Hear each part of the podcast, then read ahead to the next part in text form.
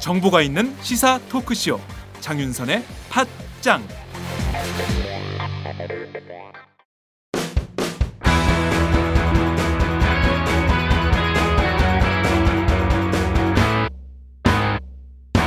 색깔 있는 인터뷰 그 끝난 다음에 지난 주말 이것 때문에 군사 주권 폭인이 많이 막 얘기가 있었잖아요. 그런 다음에 바로 주한미군 사령관이 얘기를 입을 열었어요.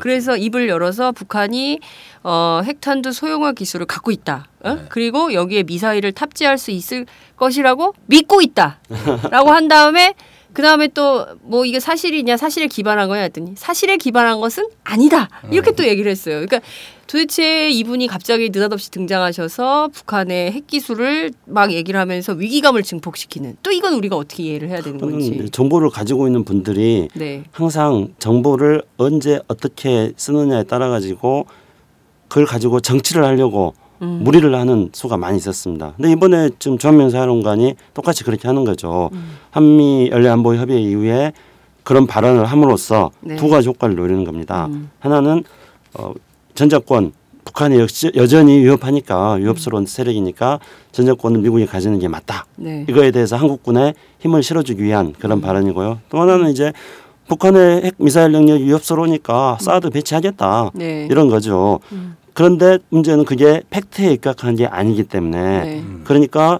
어, 정보를 가지고 있으면서 정보를 악용해서 음. 정치에 부당하게 어, 정치를 하는 그런 모습이라고 생각합니다. 한국 정치에도 개입을 한국도 하고 개입한 거죠. 근데 이거는 한두 번이 아닙니다. 미군이 이렇게 한 거는 과거에도 이제 70년대 네. 카터 대통령이 등장해가지고 네.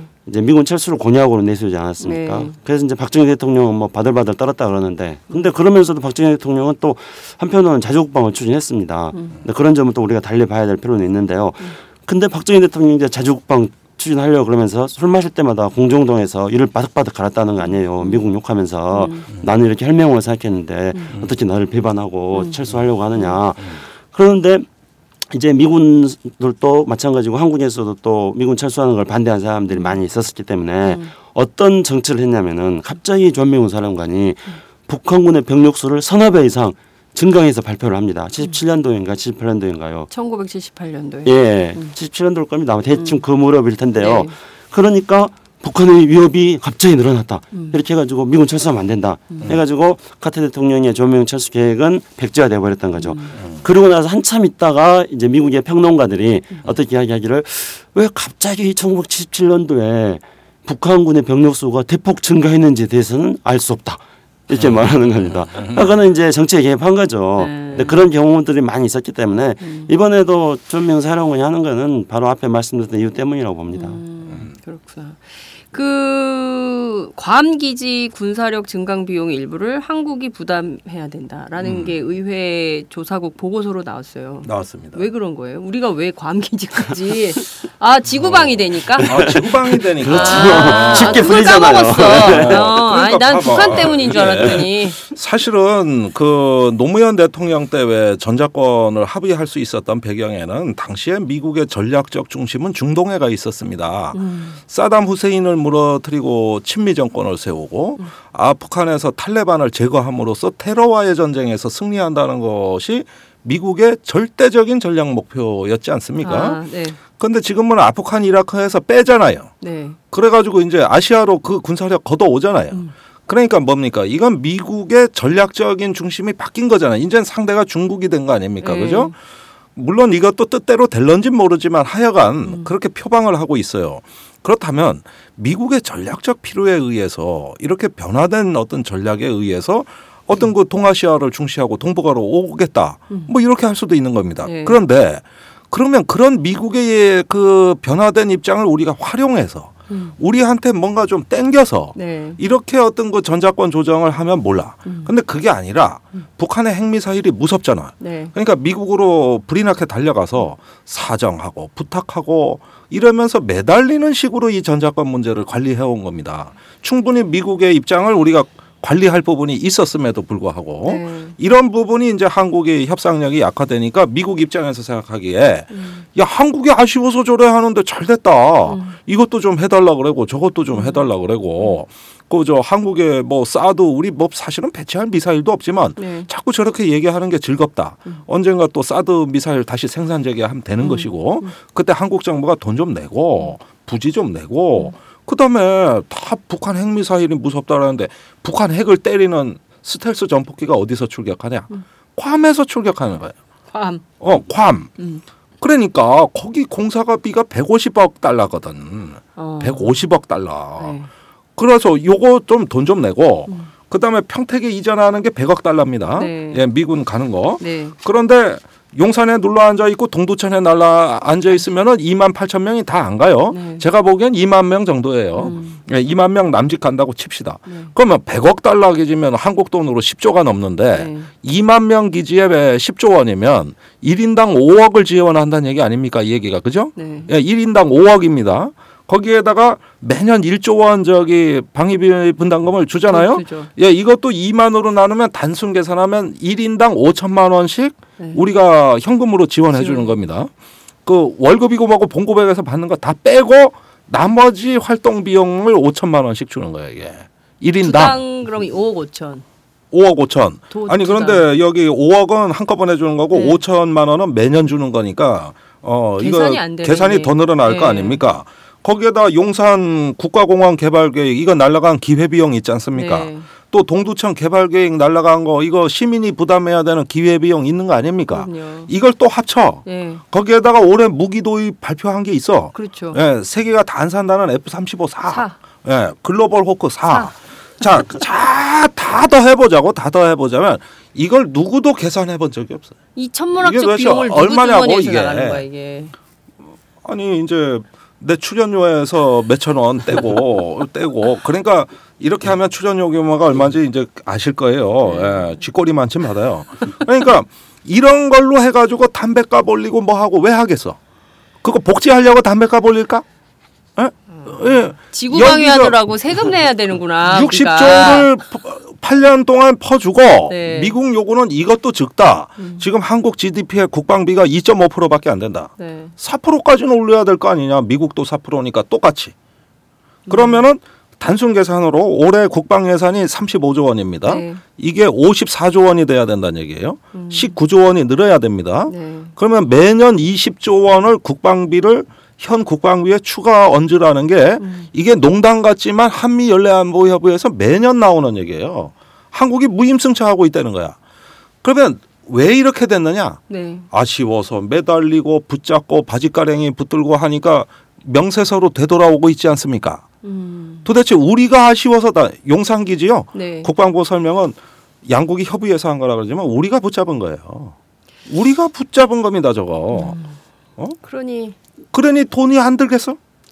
우리 군대는 우리 국방부의 장성들은 자주 국방하자 그러면은 돈 많이 늘어야 됩니다. 이렇게 해야 됩니다.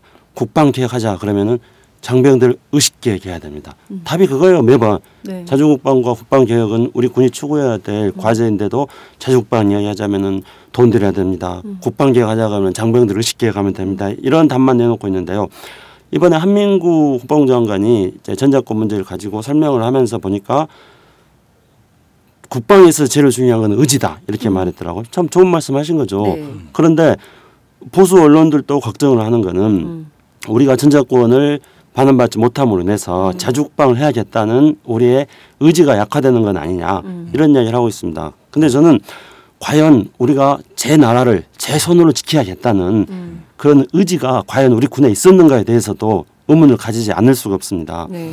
예를 들어보자면은 이번에 조금 다시 엇나간 이야기이기도 합니다. 네. 이분을 괜히 끌고 들어와서 이분한테 대단히 죄송스러운데요. 네. KBS 이인호 이사장께서 김구 선생은 그렇죠. 건국에 아무런 도움을 주지 않았다고 이야기를. 예, 하지 않았습니까? 그래서 저는 뭐 그분이 친일파의 손녀다 그렇게 해가지고 뭐 그런 걸 가지고 할아버지까지 따지느냐 이런 생각도 했는데 그 말이 맞나 보다 그런 생각을 했습니다. 네. 그러니까 그분들의 조상들 그러니까 우리나라를 이끌고 있는 이 음. 주류 세력들의 선조들은 우리나라를 우리 손으로 지켜야겠다는 그런 의지도 가져보지 않는 분들 아닙니까? 네. 친일파들이고 그렇죠. 김구 선생은 광복군 만들어 가지고 네. 우리 군대 만들어 가지고 우리가 우리가 독립을 하려고 했고 우리가 통탄스러운 것은 광복군이 음. 그 일본이 항복해버리는 바람에 광복군이 우리 영토로 들어와서 전투를 하려고 했다가 음. 들어오지 못했 던 그래서 우리 손으로 광복을 우리가 되찾지 못했던 것들을 네.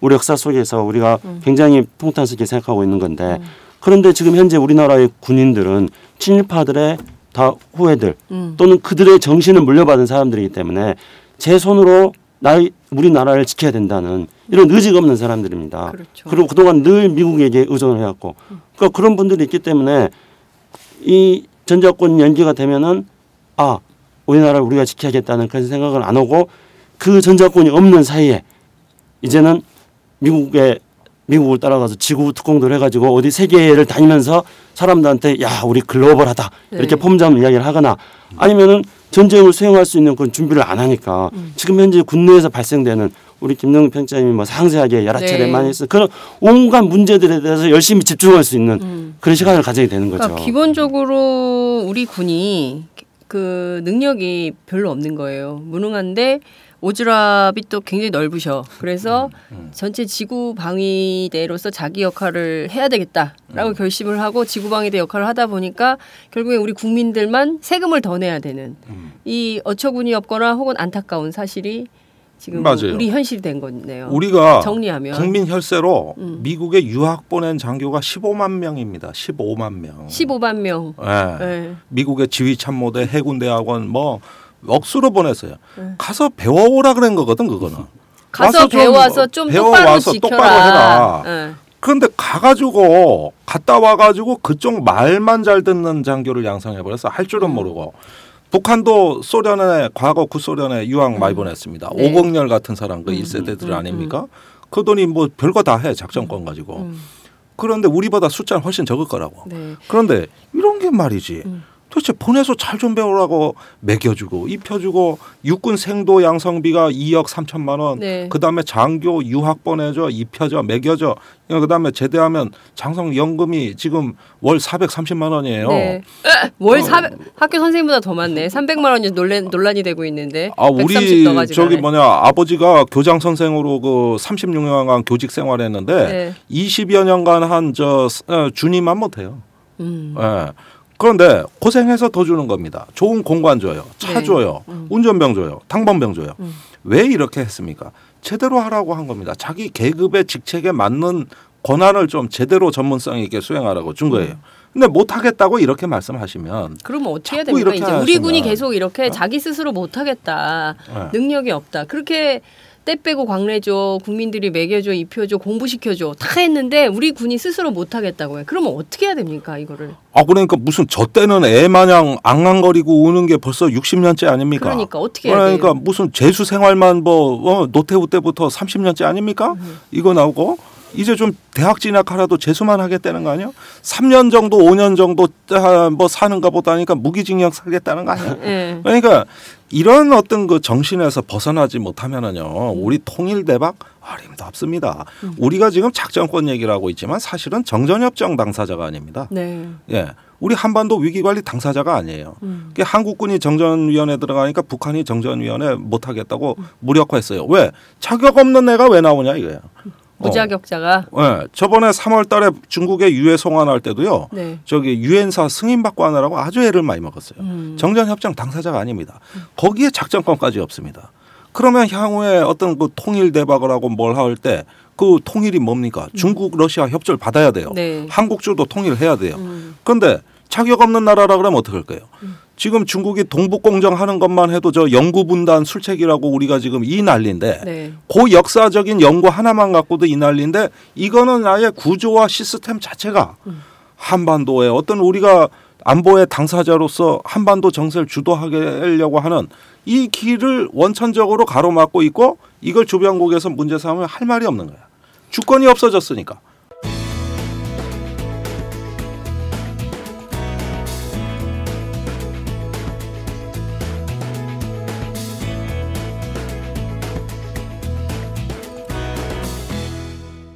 장윤선의 팟짱 우리가 과연 능력이 안 되는가? 음. 저는 이 우리가 자꾸 능력이 안 된다고 말하는 것 이 자체가 어, 안보에 있어서 불안감을 조성하는 음. 그런 안보 불안 요인이 되는 거라고 생각합니다. 네. 실제로 2005년도에 한미 간의 전자권 전환 문제에 대해서 협의를 할 때 미국의 넘스페드 장관이 그때 2005년도 10월 달에 지금 있었던 이 한미 연례 안보 협의회 네. 그게 이제 한국하고 미국을 왔다 갔다 하면서 열리니까요. 2005년도에는 서울에서 열렸습니다. 음. 그때 럼스펠 장관이 와가지고 전자권 전환 문제에 대해서 이야기했습니다. 그래서 전자권 전환은 3년이면 가능하다. 네. 그렇게 이야기했습니다. 그리고 3년은 어떻게 가능하냐면은 1년에는 전자권 전환을 어떻게 할 것인지 계획을 세우고 네. 그리고 나머지 2년 동안에는 그것을 세운 계획을 이행하는 음. 그런 기간으로 2년을 잡으면 된다 했습니다. 그리고 이 3년 동안에 네. 전자권 전환에 대한 과도기적인 상황이 발생하니까 이 3년 동안에는 미국이 교량 전략을 지원해 주겠다. 음. 아, 예, 브리징 브리징 어. 영어 되네요. 네. 어, 충청도 충청도 영어 영화 좋아. 세네. 그 교량 전략을 제공해 주겠다 한 겁니다. 그다음에 이제 어, 북한 핵과 미사일 문제에 대해서 지금 사람들이 이야기하지만 북한 핵과 미사일 문제는 어, 우리가 한미 간의 어떤 미국에 의해서 확장 억제 전력을 제공해 줌으로써 네. 북한 핵과 미사일 문제에 대해서는 음. 대응을 하도록 되어 있습니다. 네. 전자권과 관계없이. 관계없이. 어, 관계없이. 음, 관계없이. 그러니까 우리 군은 어, 한미 간에 이미 합의한 데 따르면은 3년 정도의 기간을 가지면은 우리는 독자적으로 전자권을 수용할 수 있는 그런 우리는 능력을 가지고 있습니다. 어, 그런데 지금 우리는 어, 엄청나게 비대해진 네. 그런 뭐 어떤 헐크와 같은 네. 그런 어떤 몸을 가지고 있는데 거기에서 뇌는 없는 거예요 지금 현재 뇌를 그냥 빼서 줘버리는 거예요 우리. 스스로 그렇죠 우리 스스로 어 우리의 사고 능력을 가질 수 있는 게 충분함에도 불구하고 미국도 충분하다고 그랬고 네. 그 사고 능력을 가지는데 도움을 주겠다고 했고 그리고 그것이 3년이면 가능, 가능하다고 했는데 우리는 계속 불가능합니다 불가능합니다 자, 이 겁니다. 네, 그, 아, 뭐 시간이 많이 지나서 네. 좀 짧게 말씀드리겠는데요. 네. 그 이게 뭐냐 하면은 그 전쟁이 났을 때 지휘라는 건 뭐냐 하면은 그 각 전쟁터에 체계적으로 전력을 할당하는 능력이에요. 음, 네. 그 짜임새 있게 작전의 판을 짜고 음. 전략을 할, 전력을 할당해서 음. 작전을 운용하는 이거를 저 지휘 능력이라고 하는 겁니다. 이게 없어서 안 된다는 얘기입니다. 음. 그런데 그 사실 우리가 합동군 제도를 어, 시행한 지가 언 벌써 24년 합동참모본부를 만들어 가지고요. 네. 이렇게 하면서 어, 미군의 모든 걸 의존하다 보니까 사실은 준비를 잘 안 했던 건 사실입니다. 음. 근데 노무현 대통령 때 전자권 전환 얘기가 나오면서 합참을 전투 위주 조직으로 조직 개편을 했고 네. 그러면서 전자권 전환이 임박했다는 긴장감에서 장교들이 일을 해 보니까 대부분의 얘기는 이겁니다. 그동안 우리가 너무 미몽 속에 살았다. 음. 막상 내가 뭘 준비해 보니 아 이런 게 한국 안보에 이렇게 중요한 문제라는 걸 처음 알았다.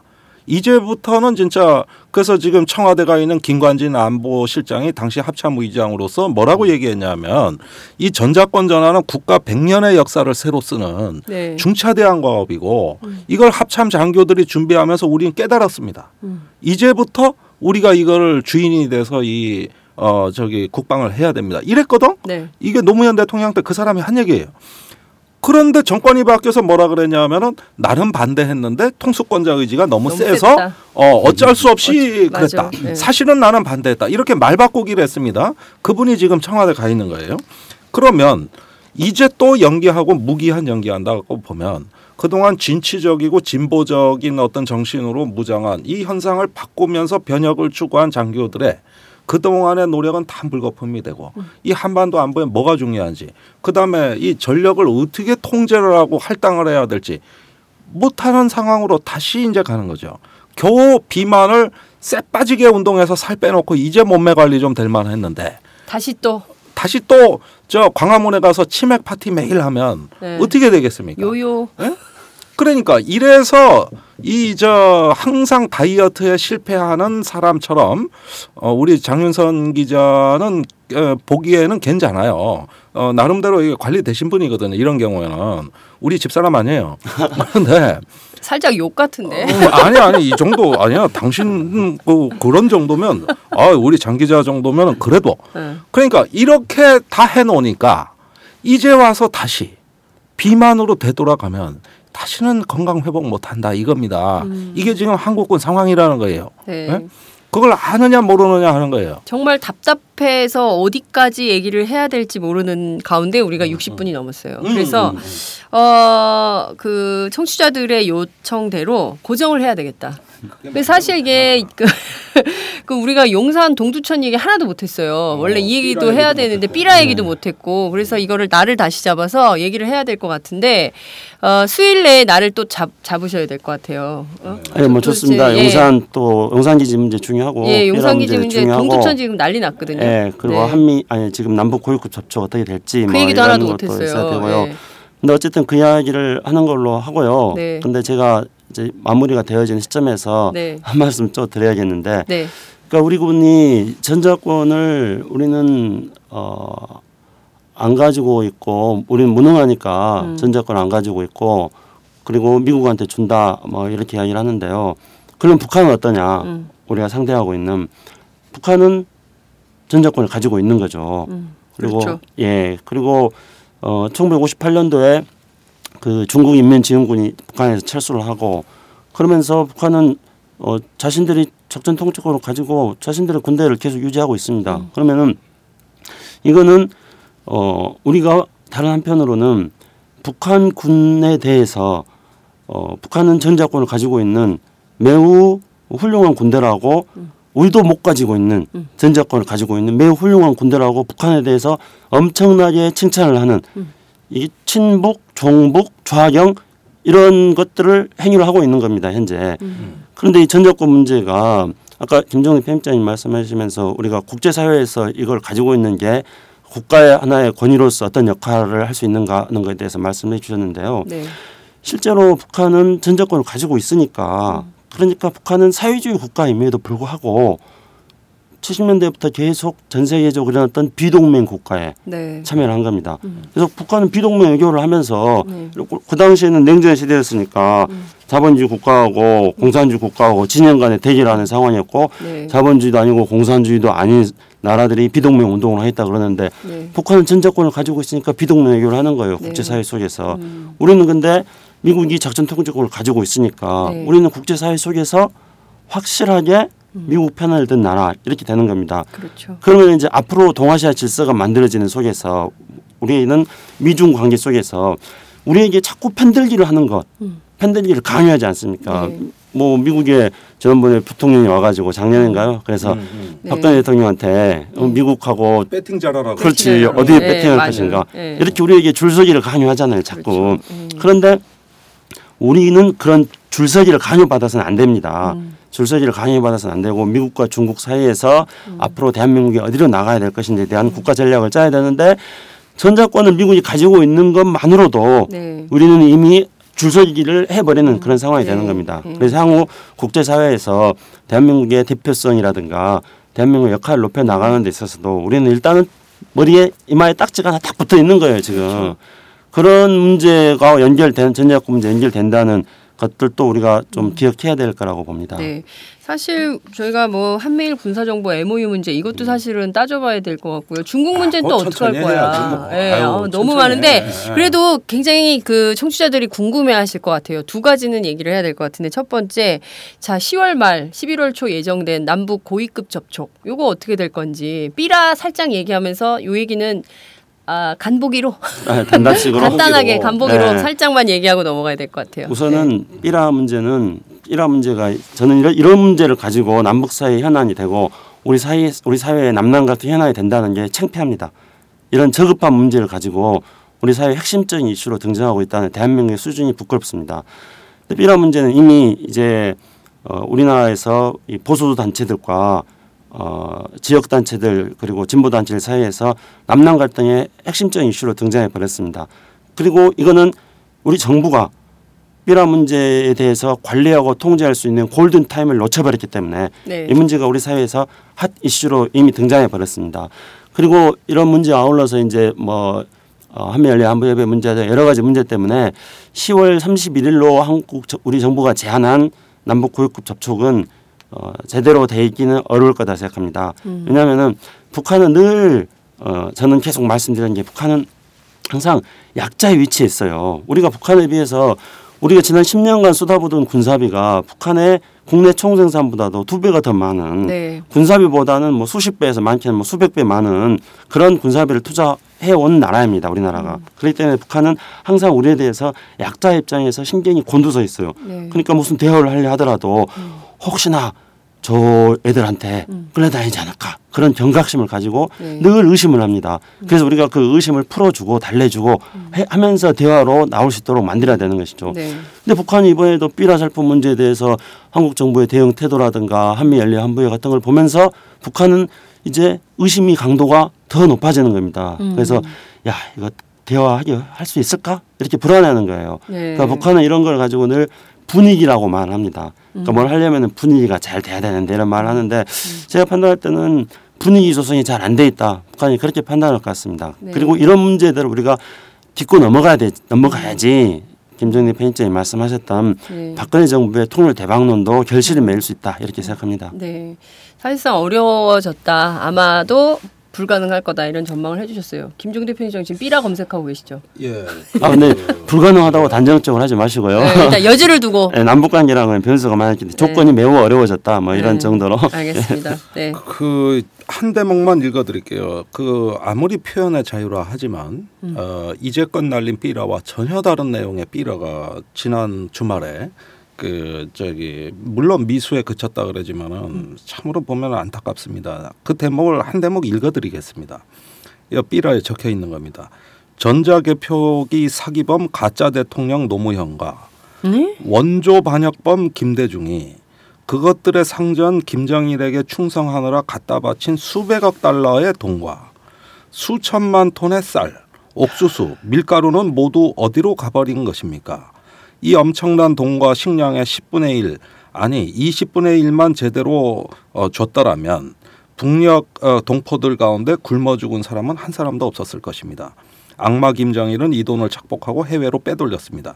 그래서 60억 달러 빼돌렸다고 뒤에 나와 있는데 네. 자 저기 우리가 심리전이다 뭐다 하는 거는 진실이 이긴다는 신념에 기초해야 되는 것인데 네. 그것이 진실이라는 전제하에서 표현의 자유도 논할 수 있는 것인데 이게 진실입니까?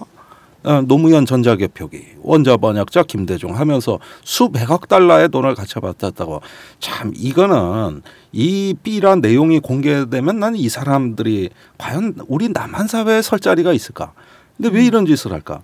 오로지 하나죠. 남북 관계 가까워지는 건 맞겠다는 겁니다. 그거 아니고서야 이 어떻게 이런 내용이 가능합니까? 그런 면에서는 사실 복잡하고 한 얘기가 필요 없어요. 이 삐라를 국민들이 보셔야 돼요. 도대체 어떻게 돼 있는지. 이것뿐이 아니에요. 더 심각한 내용도 많아요. 제가 네. 한 가지만 알려드린 겁니다. 예. 그 표현의 자유를 이야기를 하면서도 우리 국민들의 모든 사생활들이 감시받고 있고 SNS를 다 들여다보고 있고 오늘 아침 신문을 보니까 심지어 전국의 모든 예, 차량들이 차량 이동 상태가 전부 다 경찰에 의해서 감시되고 있는 겁니다. 제가 지난 8월 달에 중국을 갔다 왔었는데요. 네. 중국은 모든 차량 이동들이 다 감지되고 있어요. 그래서 저는 중국이야 사회주의 국가고 네. 그러면서 이제 경제 성장이 조금 조금씩 되기 때문에 음. 그것들이 중국 체제에 대한 위험 요소가 될 수 있기 때문에 경제 성장이 되면 될수록 공안 통치를 강화해야지 네. 중국 사회주의가 유지되는 이런 자유모순을 안고 있는 국가이다. 네. 저는 그렇게 생각했습니다. 음. 근데 자유민주주의 국가라고 하는 대한민국이 표현의 자유에 대한 억압의 수준이 음. 지금 우리는 감시 국가, 통제 국가의 상으로 가고 있으면서 북한에 대한 저런 김정일 편집장이 했던 저런 내용의 사실에 근거하지 않는 내용이 표현의 자유라는 이름으로 허용되는 혼란의 시대, 음. 혼돈의 시대에 지금 우리가 놓여 있다 그렇게 생각합니다. 네. 어, 저희가 지난 시간에 이어서 이 두 번째 종창 브라더스의 대한민국의 안보 얘기를 하고 있고 또 군사 주권 문제 또 한미 관계 등등을 짚어보고 있는데요. 어, 이게 여쭤볼 게 너무 많은데 너무 그 일부만 하다만 격이어서 어, 할 수 없이 어, 고정을 예, 박아야겠다. 어, 이렇게 부담되게. 박으면서 어, 어. 부담을 드리면서 이게 계속 할 얘기가 너무 많아요. 우리가 못한 얘기가 너무 많거든요. 그래서 나누어서 어, 청취자 여러분들께 보내드리도록 하겠습니다. 어, 이게 그냥 한 번에 끝낼 수 있으면 좋은데 얘기가 너무 많아요. 이 얘기 보따리를 쫙쫙 풀어내셔서 이게 그 국민들이 잘 알아야 되잖아요. 왜 우리가 지구방위대 역할을 할 수밖에 없는가. 그렇죠. 그, 그 얘기를 해주셔야 되니까 예. 이렇게 해서 네, 예, 오늘은 좀 이렇게 해서 일단 오늘은 일부 어, 네. 약간 간만 보셨다라고 어, 좀 정리를 해주시고요. 어, 나머지 부분들은 차차 짚어보도록 하겠습니다. 어, 자주국방은 안 되는데 왜 우리가 지구방위를 해야 되는 건지 점점 더 깊게 한번 짚어보도록 하겠습니다. 오늘 말씀 여기서 마무리할게요. 감사합니다. 네, 감사합니다. 감사합니다. 안녕하세요 오연호입니다. 장윤선의 팟짱 여러분 어떻게 듣고 계십니까? 아, 저는 지금 우리도 행복할 수 있을까 단행본 출간 기념으로 전국 순회 강연을 하고 있는데요. 저도 고속도로를 달리면서 장윤선의 팟짱을 즐겨 듣고 있습니다. 네, 여러분이 함께 하시는 이 장윤선의 팟짱은 10만인 클럽 회원 여러분의 후원으로 더욱더 알차게 꾸려질 수 있습니다. 월 만원 여러분 함께 해 주십시오. 감사합니다.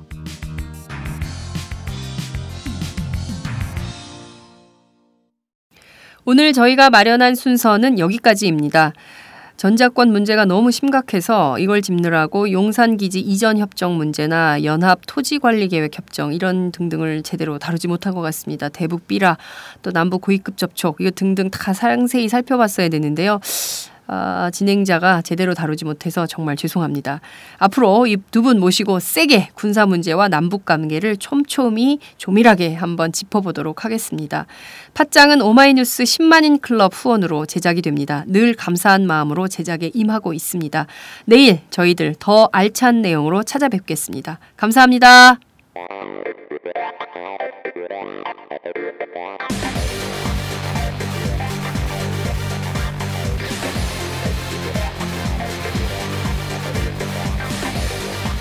정보가 있는 시사 토크쇼. 장윤선의 팟짱.